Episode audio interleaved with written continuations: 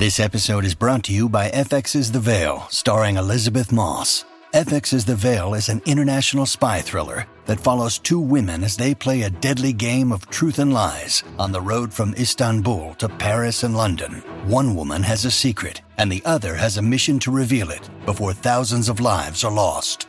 FX's The Veil, now streaming, only on Hulu.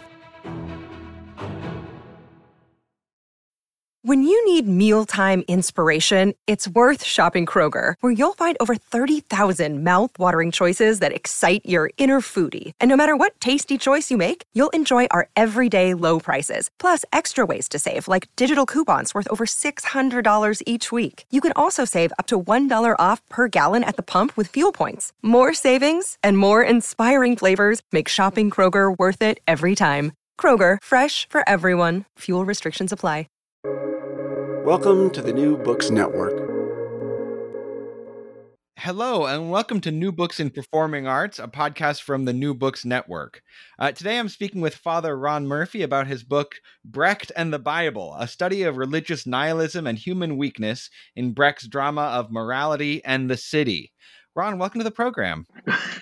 Thank you very much. I'm very happy to be here. Very happy people are still interested in Brecht. And, uh, not just in Europe, but here too.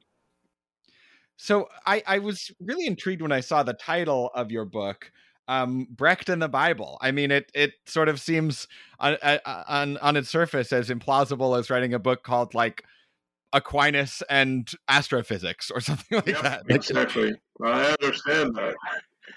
Well, it was. Uh, it's a surprising title, and I decided, well, since this is a surprising project and a surprising insight, I think uh, I'm going to sort of put it up front and say Brecht and the Bible. It turns out I'm not the only one to have said Brecht was very interested in the Bible. A lot of other scholars have, especially in Europe, and they uh, kind of insist that it's yes, of course, he uses the Bible in order to satirize it. Now, and that's where I had to disagree with him. Uh, you've got to make a distinction. He satirizes the Bible when it's dealing with certain themes in his plays, like hypocrisy, obviously. But when it comes to dealing with death, suffering, or people vacillating back and forth between trying to make money and stay alive and trying to be a good parent to their children, uh, there his use of the Bible gets very serious. And that's what surprised me and what made me actually very much enjoy reading him. Uh, he's not simple, and uh, all attempts to produce him in a simple minded manner like that end up falling flat and making Brecht look like he's just another one of those pedantic people who like to shout against the church and against scripture or for the church and for scripture. And he's not he's not at all. He's one of those good solid classical type poets believe it or not who's solidly rooted in the human condition. And i think uh, if any greek ancient tragedians had seen his stuff they would recognize a distant cousin that's modern folks have a little trouble with that probably, and so when they put uh, Brecht on, and I'm thinking mainly of Mother Courage, which is my favorite play of Brecht's play. Uh, really, they put it on as if it had to be made into a war protest, anti-war, and um, yes, it is that. But it's more. It's more. Why do you get involved in war? And why do ordinary middle class people making a living off one business or another let themselves be dragged into war?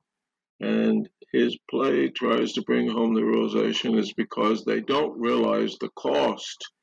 And the cost of going along with war is going to be nothing less than your children, especially the boys, but your children.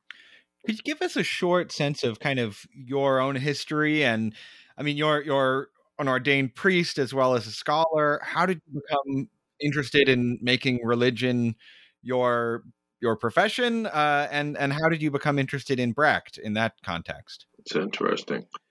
Well, I became very interested, uh, I guess, from really from grammar school and high school. I was always extremely fascinated, uh, not so much by clergy or, or by becoming a clergyman. That it was the Mass itself. It, it was the sacraments, the presence of God, the presence of Christ in the sacrament. And that's what really made me be interested in uh, priesthood itself. And then uh, when I was a graduate student at Harvard, I realized that over the past years of my education, I had always taken any chance possible to write about Brecht or about one of his plays. And uh, I suggested to the department head when my time came for dissertation, I really would like to write about Brecht. And he asked me your question What's a Catholic priest doing being interested in Bertolt Brecht? So I said, uh, I find him extremely interesting. And he said, Well, but he's a Marxist. And I said, He is far more than a Marxist, he is far more than a communist. And uh, let me show you that, if you will. And he said, finally, he gave in and said, okay, go ahead, you can do that. That's your topic. But I'm going to have a hell of a time finding somebody around here willing to direct you, but I will try. And he did. He found Henry Hatfield, uh, who was a Thomas Mann scholar, but who was willing to direct a dissertation on Brecht and he he was very demanding, and I liked that.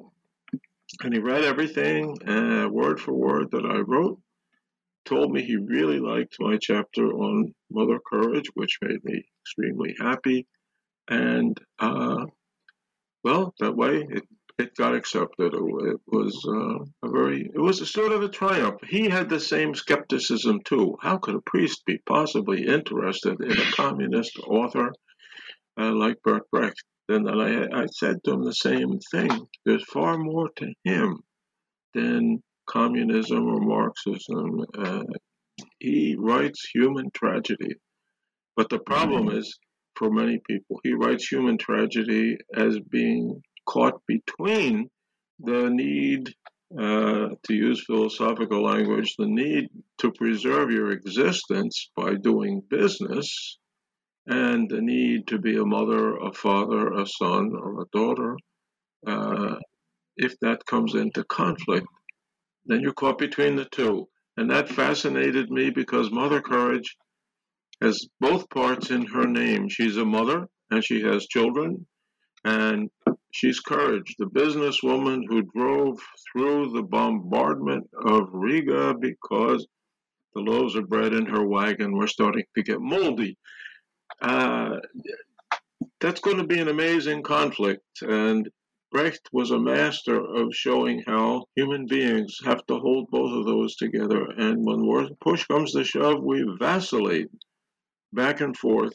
between earning a living and supporting your family, and then choosing between the lives of the members of your family or death. Uh, pretty emotionally satisfying, I would say, because it fits the modern situation of where people stand.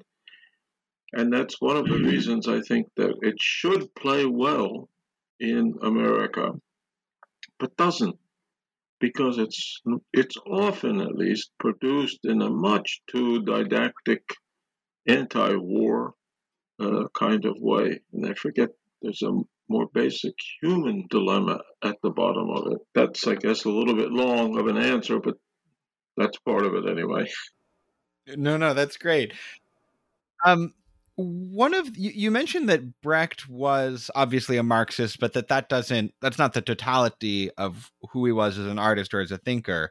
Um, but it's it's also true that there are moments in kind of the classical Marxist texts of sympathy with certain aspects of Christianity. I'm, I'm thinking of um, Engels' writings on the, the the peasant wars, which were you know religiously inspired uprisings. Obviously, um, is is Brecht kind of in that tradition of looking at the kind of egalitarian spirit uh, of of you know certain types of Christianity and and finding some kinship in that?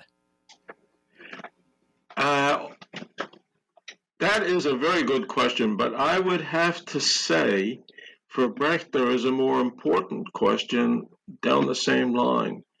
Uh, remember, in almost all of his plays, especially the very first play he ever wrote, which is called the Bible, Die Bibel, uh, he wrote that as a 15 year old, and the, one of the latest was Mother Courage, written at the beginning of World War II. Uh, in all of them, you have a religious war as the standard background in which people are living their lives. And it's almost always Catholic versus Protestant. That's like the prime analogy that he uses for trying to stay alive in warfare. It shouldn't be, it shouldn't happen. Uh, and yes, he is somewhat in line with the Christianity uh, friendly writings of uh, Marx and Lenin. They all were very impressed in a way by the book of the Acts of the Apostles in the New Testament, which says that everyone held everything in common. And in the beginning of Christianity, with a small group near Jerusalem, that was probably true, or at least they tried, but it did not last long, and uh, it, w- it was unable to be sustained. It wasn't something Christ himself ever taught or advocated, but it was certainly advocated by the early church. And people, according to the same book of Acts, uh, were cheating on it even in the beginning. And Peter got very angry at the guy who was doing it.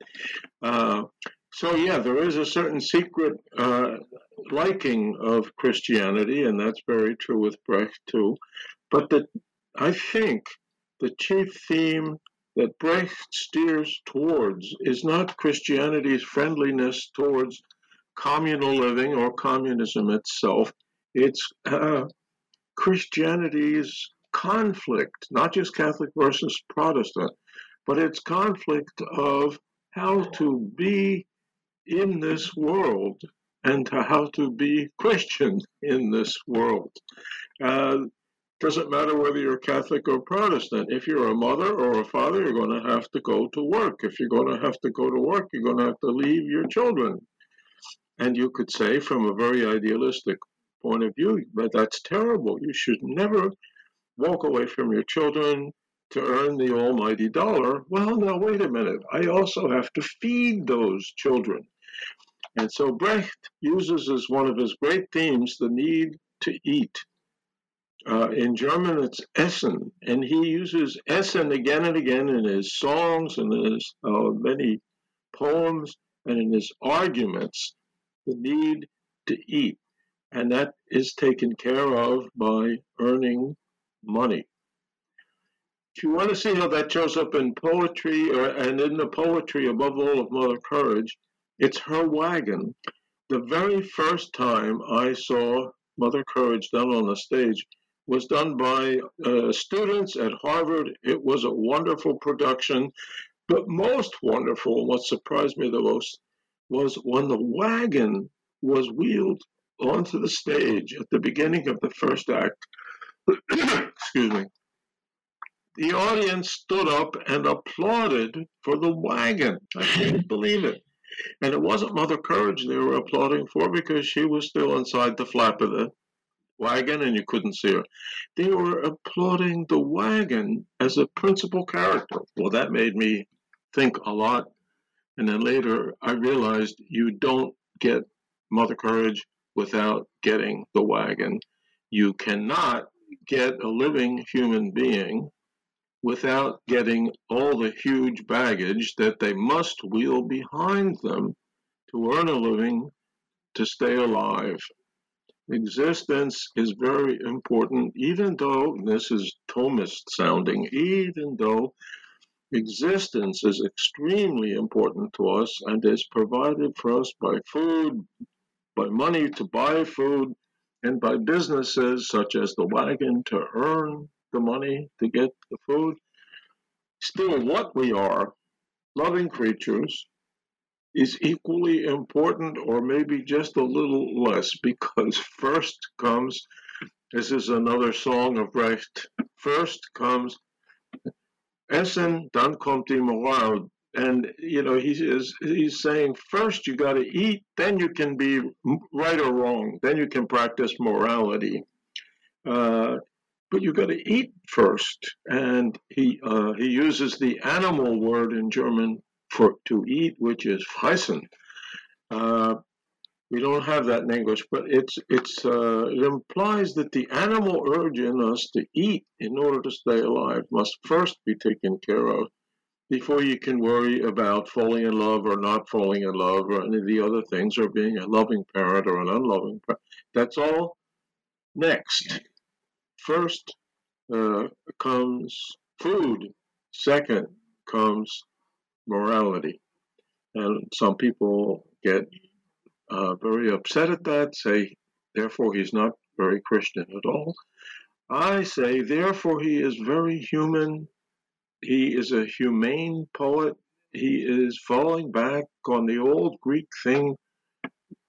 The object of poetry and of poets is to hold up the mirror so that we can see ourselves in our human condition and not keep imagining ourselves according to what our intellect tries to tell us about what we really are. So we're not angels, uh, we're living, eating human beings, according to Brecht, with all that that implies. And what that implies in our day and age is business. You've got to work, got to hold a job, you have to have income. Uh, and he shows us the conflict. Well, everybody knows it who has kids go to school and then blessed to uh, go to work. There's nobody in the house till the kids come home, and then sometimes they're all alone till the parents get home or a parent gets home. There, there is a difference there, and it's not the usual religion or anti religion, I, I would say. It's really how do you be a living human being and a moral human being at the same time. Uh, the tension there is where Brecht is very, very much at home. Uh, there is another scene in Mother Courage that might might bring out how Brecht is in the middle there between those two extremes of where we are and where we live. One of her sons is taken prisoner. He is the treasurer for the Protestant army, and Catholic soldiers have taken him prisoner, and they're threatening to execute him. Uh, they're trying to torture him to get him to tell where he threw the treasure away, but right now they want him to do it, and they threaten to put him to death. A messenger comes, this sounds like Greek again. A messenger comes and tells Mother Courage uh, they're going to execute him, but the uh, commander is a human being, he's bribable. Uh, he wants 200, 300, I forget what it is, golden. And if you give him that, he will release your son. Well, she practically tears her hair out because that's the whole value of her wagon. Uh, so, what does she do? She tries to give him half. She sends the messenger back again and says, It's a, a lady with pink shoes, and tells Yvette, uh, offer him half. And then she goes, and then a few moments later, Yvette comes back and says he won't take half. He wants the whole thing, or else your kid goes. Now, that really is a dilemma for her. That's how she supports herself and her kids, uh, the living ones at least, uh, is off of the business conducted out of her wagon. And so now, which would you choose if you were a parent in her position? And of course, she makes the only choice you can. She tells the messenger, Go back, tell him I'll give him the whole thing, the whole amount. And then she goes off to tell him that.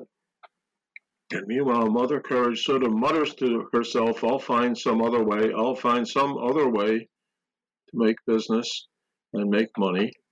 And lo and behold, after a few seconds, you hear a very loud shot in the background, and that means Mother Courage haggled delayed, hesitated just a little bit too long. Not too, too, too long, but just a little bit too long, and they shot our son. That hesitation is for Brecht very, very important. We human beings have to always vacillate between those two things. How do you preserve our existence? How do you preserve us as loving, moral people? Uh, I think it's amazingly well written. It occurs in different ways throughout the play, but that scene in which she tries to bargain like a good businesswoman for the life of her son uh, seems very fine to me and very well written, nicely composed. Okay. yeah, that's wonderful. One of the things you mentioned is that the conflict in uh, Brecht's plays that take place um, amidst wars of religion is often Catholic versus Protestant. And we could say, well, that's because that was the reality of the religious wars of Germany. But you point out a, a possible autobiographical connection there. Could you tell us what that is? Uh, yes, I think it is uh, probably part the origin of where he gets that as a as a good device in which to uh, depict the environment. His own family was Catholic and Protestant. His father was a very open, liberal leaning Catholic uh, who came from the Black Forest. And Brecht often considered himself to be something from the Black Forest, even a tree from the Black Forest. But they didn't live there. They lived in a big city. They lived in Augsburg in southwest Germany.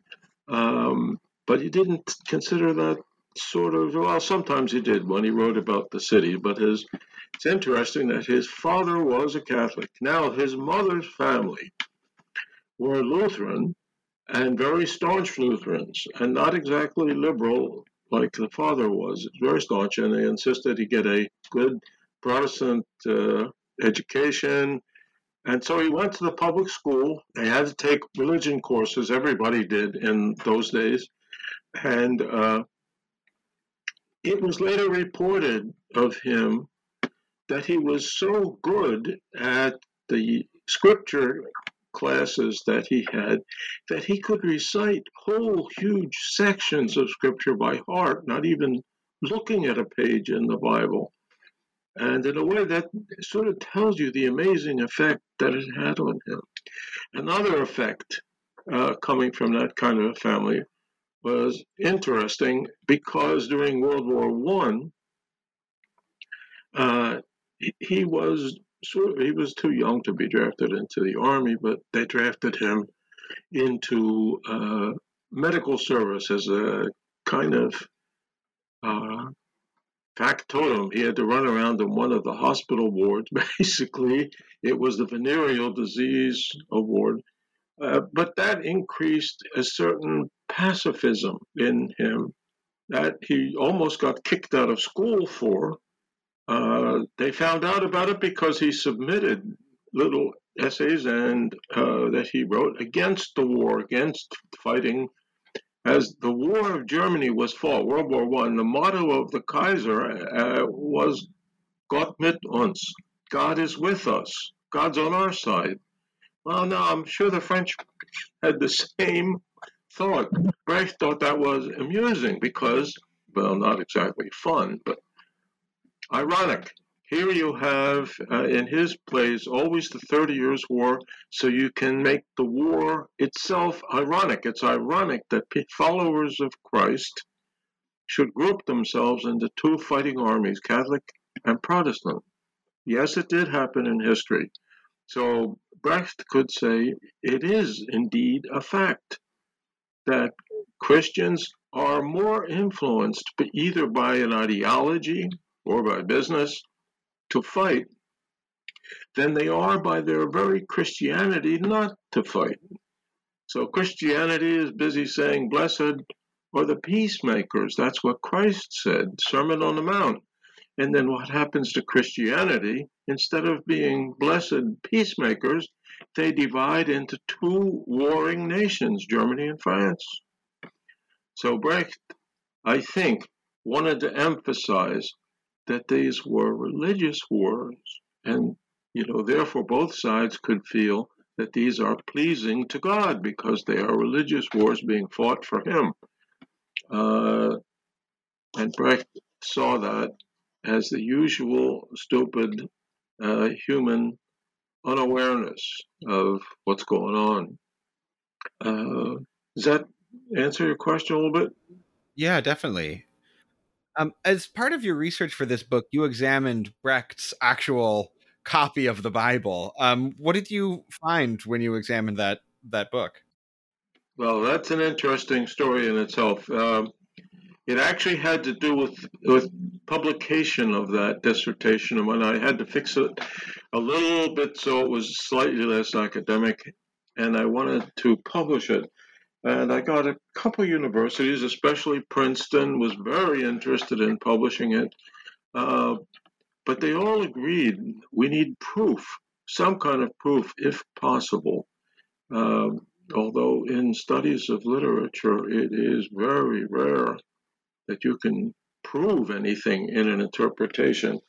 So what I did was I decided to go to Germany and check out the Brecht Museum, which is not really a museum, it's his house in East Berlin. Uh, I didn't think there would be any trouble. It really wasn't too much. But uh, I called up. I had gone to Trier, which is in West Germany. I went to Trier and taught summer school for Georgetown in order to earn my passage back and forth across the Atlantic. And uh, I phoned the head of the Brecht archive there, was a very wonderful woman named Herta Ramthun, and I told her I'm looking for his Bible. Uh, can you tell me, have you seen it there? And she said, uh, no, and I know his uh, whole collections, but uh, what I will do is hang up and I'll call you back in a half hour. I'll look all over the place for it.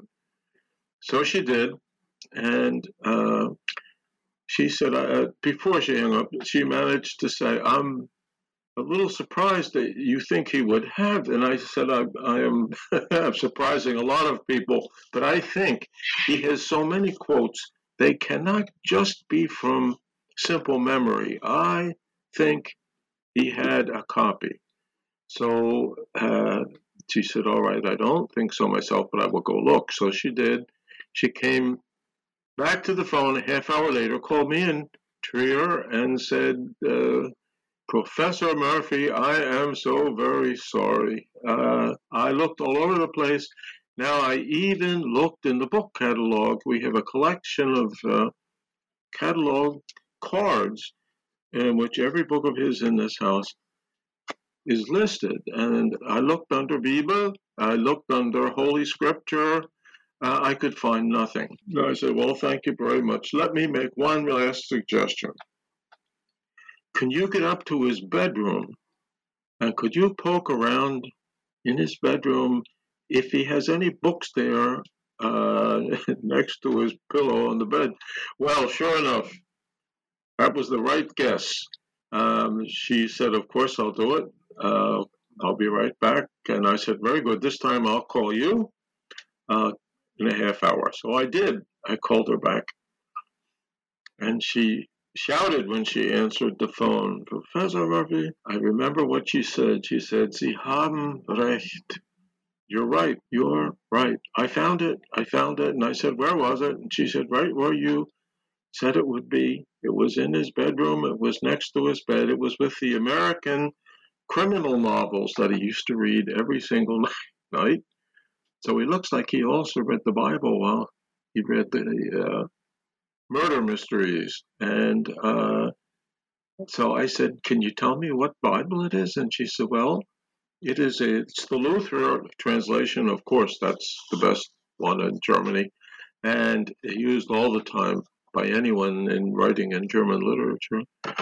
And uh, She said it was printed, though, in England, of all things, by the British uh, Foreign Bible Society and published in something like 1926. And uh, I said, Well, that is simply wonderful. And she said, Now I have more good news for you. He used his pencil to mark all kinds of places and spots. And even more, I hope you're seated. He signed it. He signed it on the flyleaf and he dated it. And I believe the date was 1928. The book was almost brand new uh, when he bought it.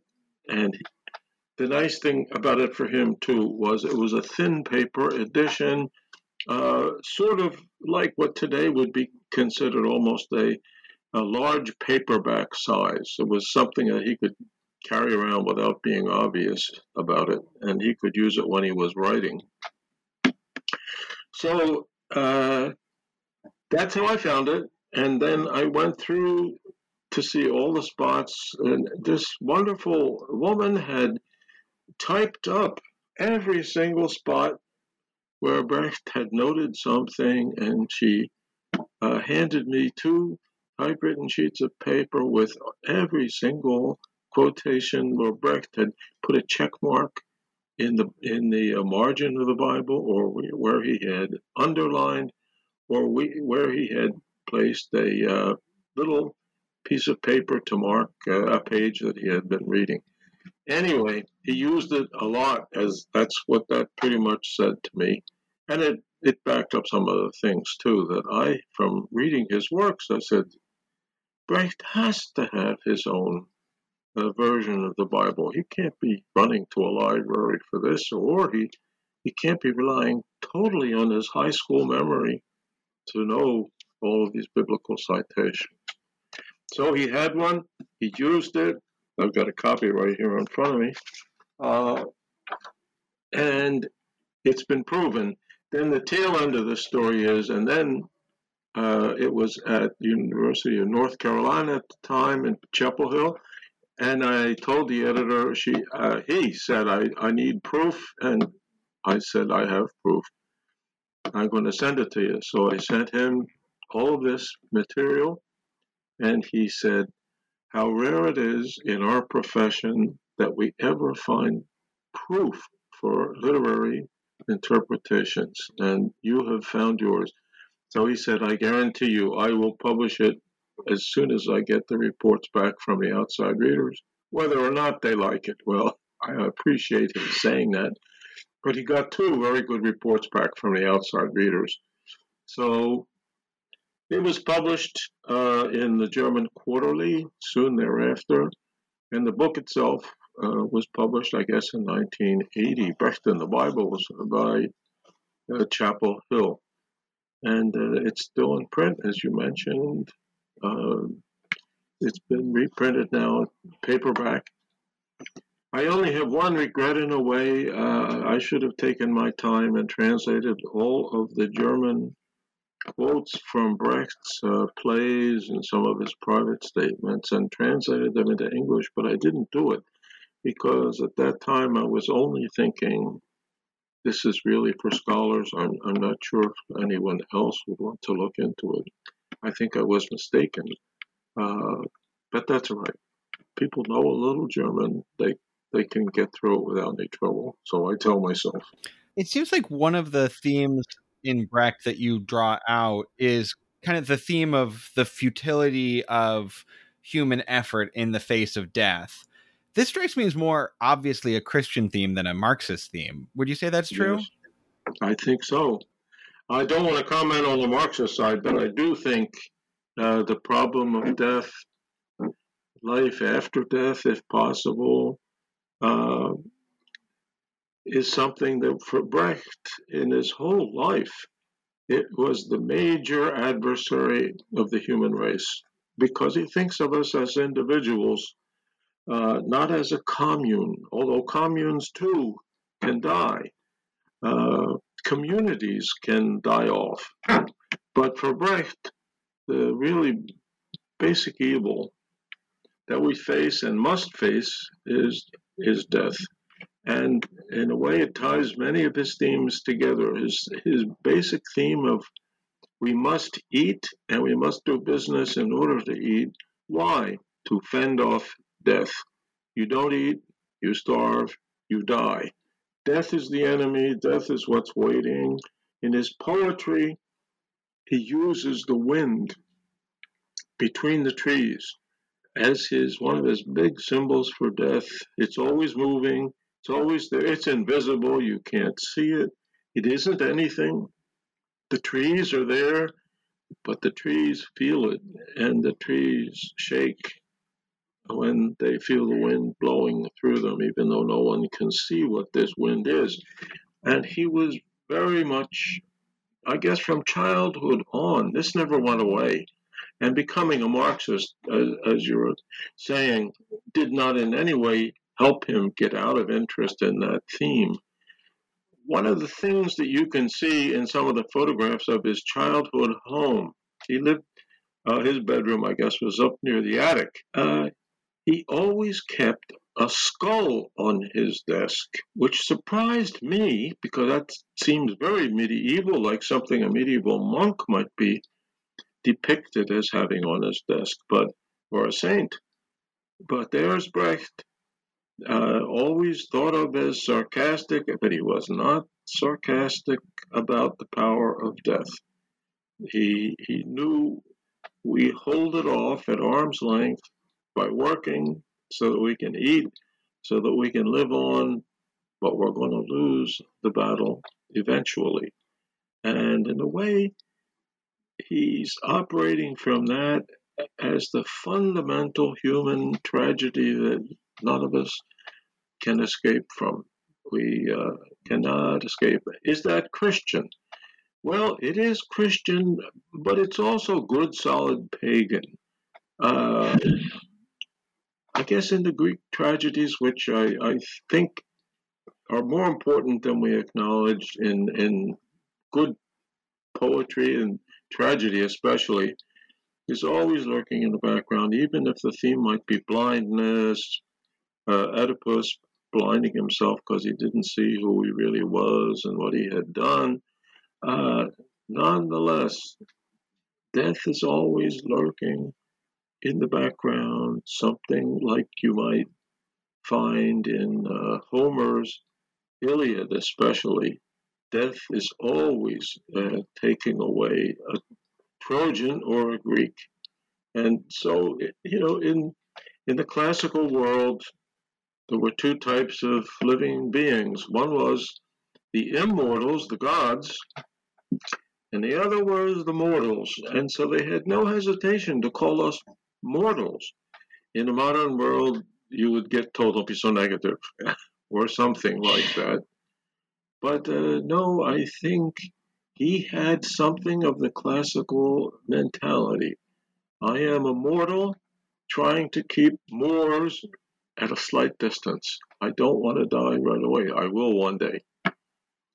He did in 1956. But you can't, communism won't help you keep it away. Christianity will not help you keep it away, but it will help you make it, according to Christian beliefs, into a Passover, and you will pass over into the next world. Uh, even being good, being good is no guarantee of getting rid of death. You can be good all you want, you can be bad all you want. As far as death is concerned, you're just waiting for him to come. And uh, so, moral questions, which both Christianity and Marxism are concerned with, are for Brecht extremely important but secondary. The main question is death and life. And death really does get us.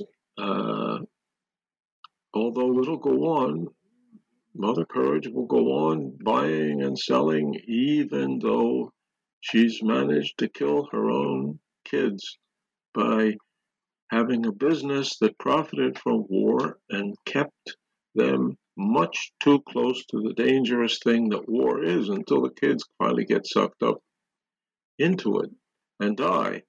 She, though, is so tough she's able to pull her own wagon further, although death will be waiting for her too. But the end of Mother Courage is not really Katrin's sacrifice of goodness on the roof, for which she gets shot, and which shot warns the city that besiegers are coming. But Mother Courage then holds her dead child in a sort of pietà position, covers her, and then pays the peasants money to bury her and take care of her while Mother Courage grabs the yoke of her wagon, calls out to the regiment, Take me with you, take me with you. And that's how the play ends with her uh, pulling her wagon off, hoping, I guess, that the war will stay on so she can keep making a business, a life, a living off of it. Well, Ron, I think that's a great place to end our conversation. I want to thank you once again for being on New Books in Performing Arts. And the book, once again, is Brecht and the Bible, now out in a handsome paperback edition from UNC Press. Thanks so much for being on the show. I appreciate it very much. Thanks so much for liking Brecht, too. And thanks for inviting me.